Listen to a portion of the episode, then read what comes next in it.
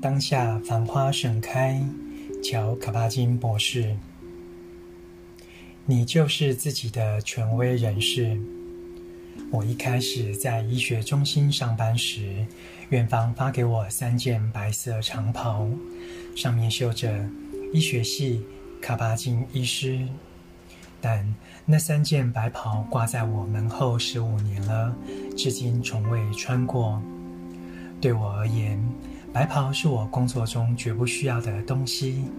虽然一般来说，白袍对医生而言是样好东西，能加大权威光环，给病人一帖正面鼓励的安慰剂。若是听诊器再以正确角度挂在身上，那么光环就更大、更耀眼了。也因此，年轻医生常喜欢将听诊器以看似稀松平常的方式从肩颈上垂挂着。然而，在减压诊所，白袍却是一种障碍。我必须努力使病人不要觉得我是放松大师、有求必应医师，或是悲智化身。正念减压的核心，这里侧重在提升健康，是激励人们做自己的权威，为自己的生命、身体和健康扛起责任。我常强调，每个人早已是自己的权威，或者说，只要开始修习正正念专注，便至少有可能成为权威人士。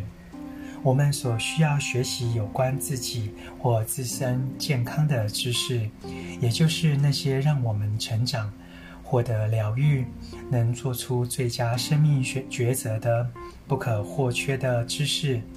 很多都已在弹指间，或者说在我们眼前了。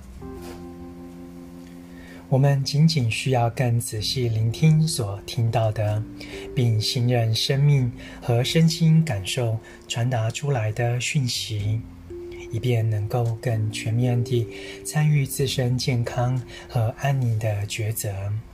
然而，这一份参与和信任，往往在当当今医疗体系中是缺席的。我们把这样的努力称为启动病患的内在天分，让他们得以疗愈自我，遇事应付得更好，看得更清楚、更肯定，问更多问题，日子过得更好。当然，这些并不能取代专业医疗照顾，但如果你要活出真正健康的生命，必有赖这些条件来补足。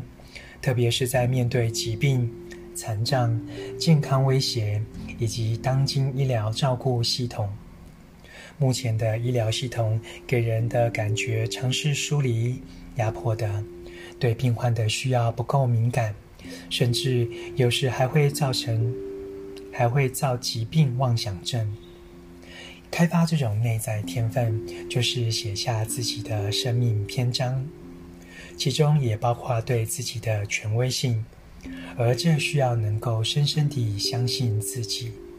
然而说来悲哀，很多人并不是这样。正念探索可以疗愈自尊低落，原因很简单，因为低估自己根本就是错估。也就是对实相的错误认知。当你观察自己身体，或在禅修出入息中，你会清楚知道，身体本身就是一个奇迹。你无需对身体刻意施为，却在每一刻都遇见惊喜。我们的自尊低落，多半源自于被过去经验着了色的思考。不但只见短处，还会把短处放到放大到不成比例，同时又将长处视为理所当然，或者根本视而不见。也许我们还陷在儿时的创伤，完全忘了或从未发现我们身上闪亮亮的金球。创伤固然不容轻估，然而我们内在的善意。关怀、仁慈，看待身体的智慧、思考能力、明白事理，也都很重要。可惜我们往往不能平等视之，反倒经常惯性地认定别人没有问题，是自己有毛病。当别人用“你没问题，我有问题”的方式看待我的时候，我会阻止，尽可能用他们能够了解的方式回应，希望他们能明白自己在怎样看待自己，而且尽力让他们了解，他们觉得我所拥有的正面能量，其实是他们自己的，这是他们的能量，需要保持运用并感谢这个天分，何苦放弃自己的力量呢？其实我自己的问题也够多了。人们以每一个人拥有多少，而非他是怎样的人，来衡量如何尊敬彼此。除了你自己，没有什么可以带来宁静平和。拉尔夫·沃尔多·爱默生，依靠自我。朗读当下，繁花盛开。